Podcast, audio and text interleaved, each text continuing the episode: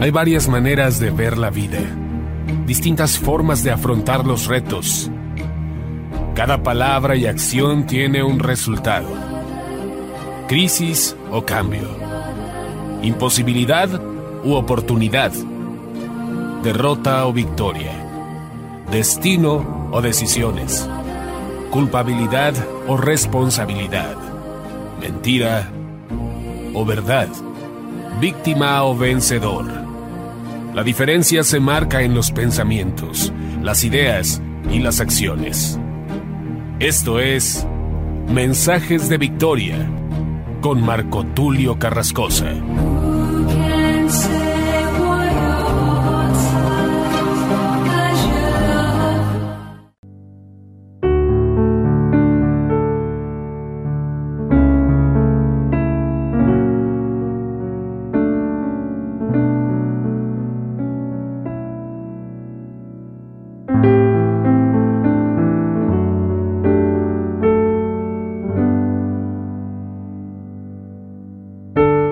Bendiciones a todos, amados hermanos y amigos. Qué gusto poderles saludar nuevamente a través de la radio, a través de internet.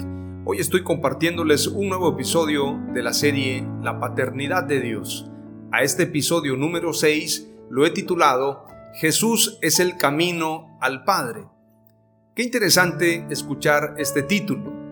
Sin embargo, en medio de una guerra ideológica, de una guerra cultural, de una decadencia por parte también del liderazgo a nivel internacional, donde lamentablemente se habla más lo políticamente correcto que lo verdaderamente correcto.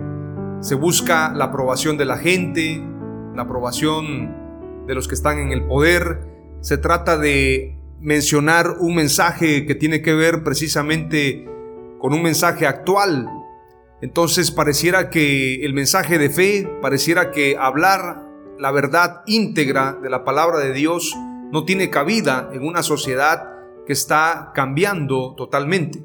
A cada instante, a cada momento, la sociedad está demandando resultados a sus líderes y en medio de toda esta situación global, pareciera que las palabras de fe, las palabras que tienen que ver con un mensaje de transformación espiritual y sobre todo cuando hablamos del Evangelio, pareciera ser un mensaje anticuado, un mensaje que no está adaptado al presente.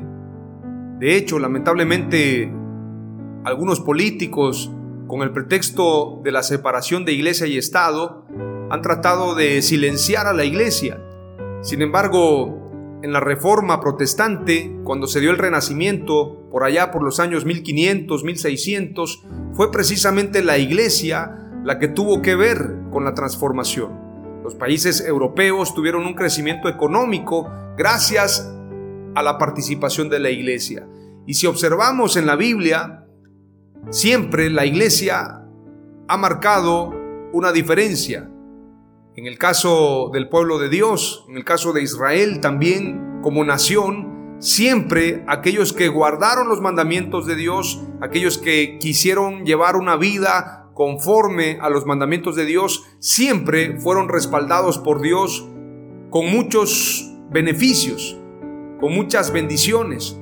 Daniel, por ejemplo, en la escritura, con sus amigos Sadrat, Mesad y Abednego, la escritura dice que fueron encontrados diez veces mayor a los que estaban en el reino, diez veces mejor. Entonces, en momentos como estos, donde hay una decadencia cultural, un relativismo moral, una controversia ideológica, es ahí cuando tenemos que declarar que el único camino al Padre, el único camino a la salvación es Jesús. Por esto los discípulos eran conocidos como los del camino.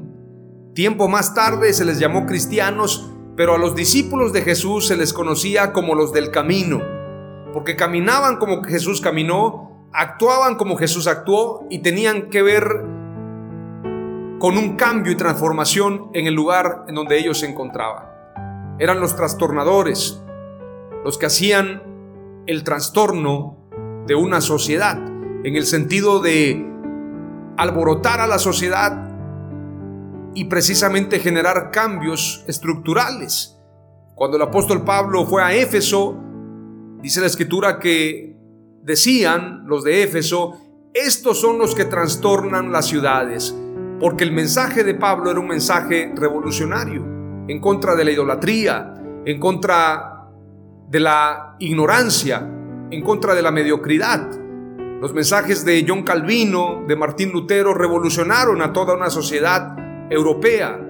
Y ahora, en América Latina, la iglesia está careciendo de líderes, está careciendo de voces, porque lamentablemente muchos de estos líderes se encerraron en cuatro paredes y la misión de la iglesia no es hacia adentro, sino hacia afuera.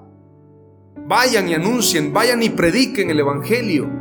Tenemos que hacerlo en todas las esferas, en todas las diferentes masas, en este sentido, hablando de leudar la masa, hablando de permear a la sociedad, en todas las diferentes esferas, la iglesia tiene que marcar una diferencia.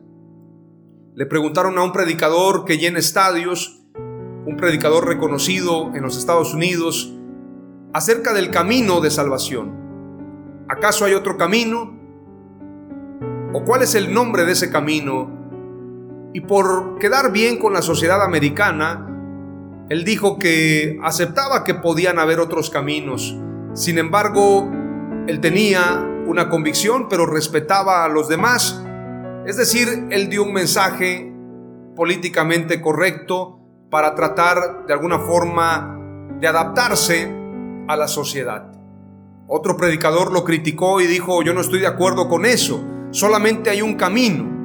Pero más allá de los discursos a través de la televisión, de la radio y de otros medios, porque este predicador no se atrevió a decir que Jesús es el único camino al Padre, el único camino a la salvación. Le preguntaron acerca de Buda, de Mahoma, del hinduismo, otros caminos, y él dijo, bueno, no puedo negar que hay otros caminos, o no podría decir que solamente Jesús es el camino.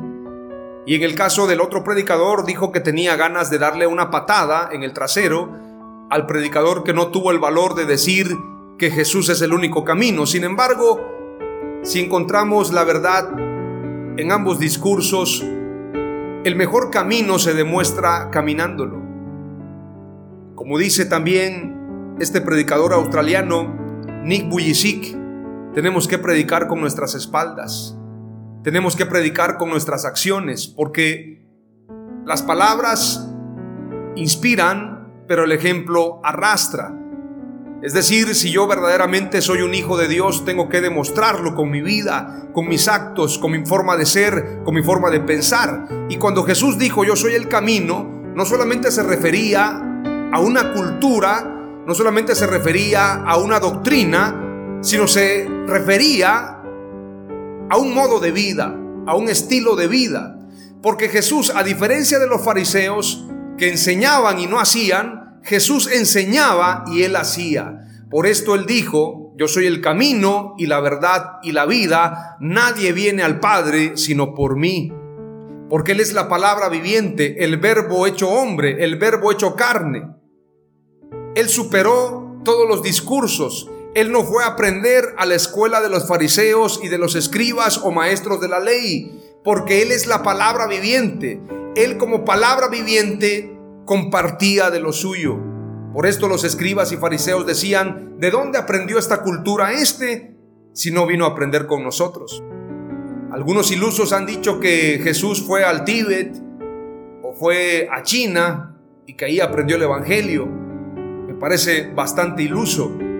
Jesús es la palabra viviente, el Dios hecho hombre, el Dios hecho carne. Cuando yo estoy declarando a través de este mensaje Jesús es el camino al Padre, estoy hablando de un estilo de vida, estoy hablando de caminar como Jesús caminó, de pensar como Jesús pensó, de vivir como Él vivió.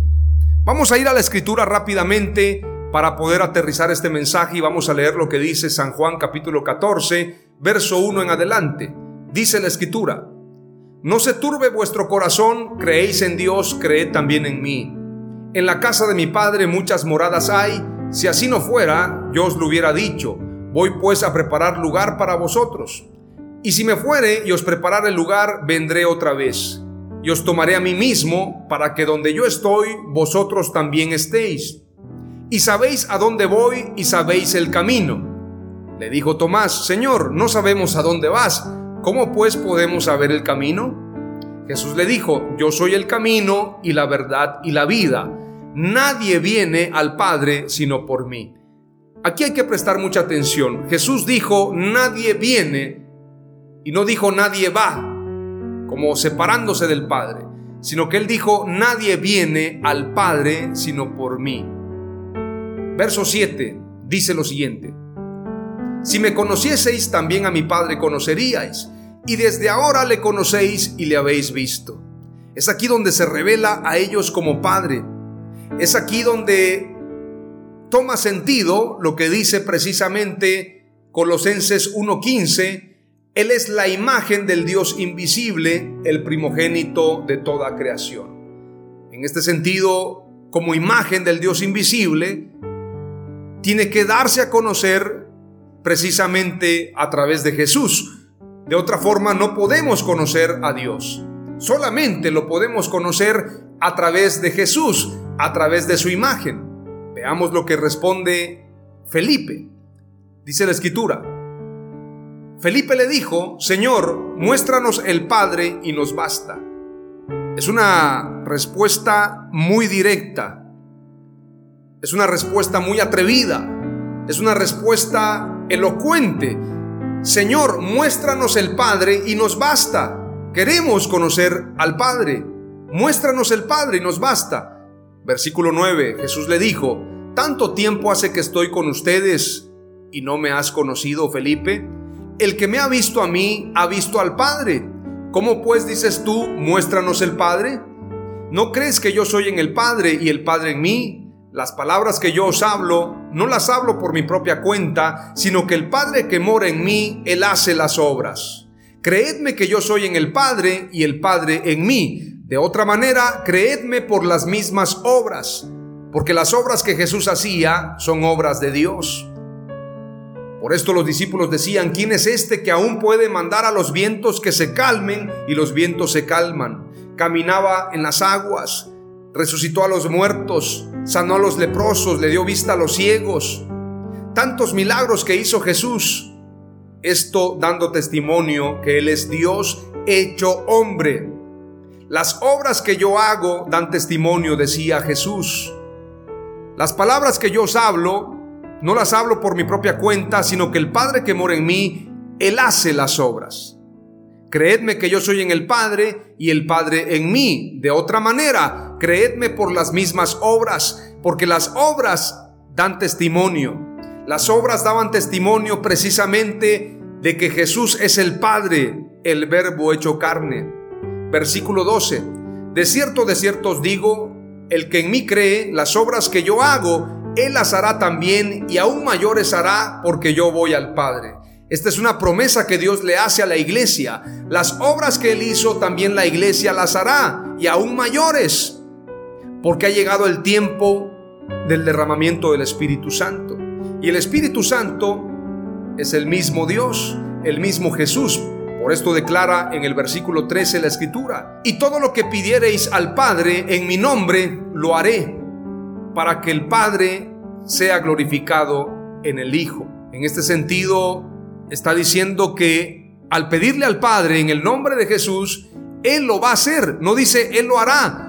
Y todo lo que pidiereis al Padre en mi nombre, lo haré, porque es el mismo Padre. Para que el Padre sea glorificado en el Hijo. Ahora, ¿a qué le llama Hijo la Escritura? A la imagen del Dios invisible. A Jesús como Hijo. A esa imagen le llama Hijo. Pero es el mismo Padre revelado como hijo. Dios se hizo hombre. De esa manera tan clara te lo estoy diciendo como lo señala San Juan capítulo 1. Verso 14 dice, si algo pidiereis en mi nombre, yo lo haré. Yo lo voy a hacer porque yo soy el Padre. Felipe decía, muéstranos el Padre y nos basta. Felipe, el que me ha visto a mí, ha visto al Padre. ¿Cómo pues tú dices, muéstranos el Padre? Yo y el Padre somos uno.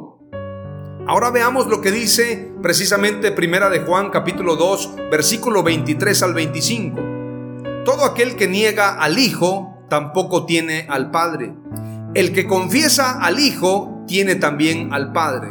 Lo que habéis oído desde el principio permanezca en vosotros. Si lo que habéis oído desde el principio permanece en vosotros, también vosotros permaneceréis en el Hijo y en el Padre. Y esta es la promesa que Él nos hizo, la vida eterna. Y estamos en el verdadero, dice otro pasaje.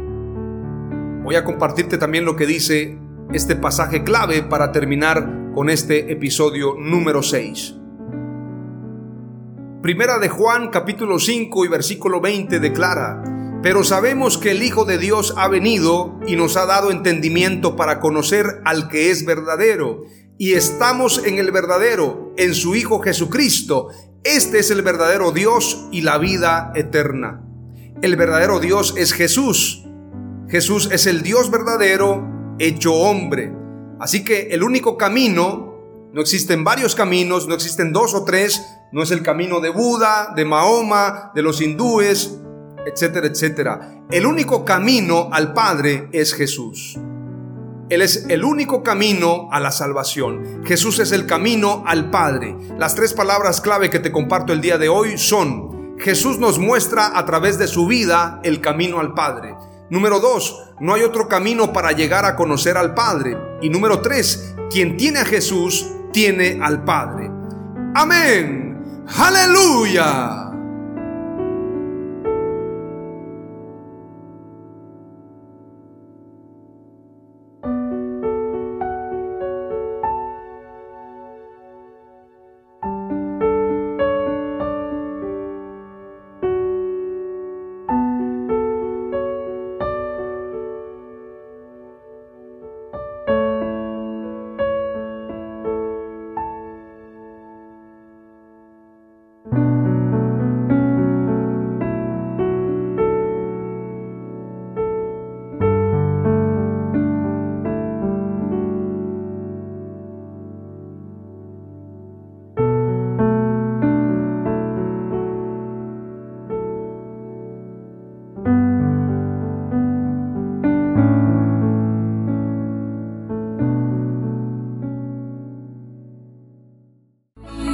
Esto fue Mensajes de Victoria con Marco Tulio Carrascosa. Gracias por escucharnos y seguirnos en nuestras redes sociales. Si deseas invitarnos a tu ciudad, escríbenos por inbox o al WhatsApp 961 66 882 99 961 66 882 99.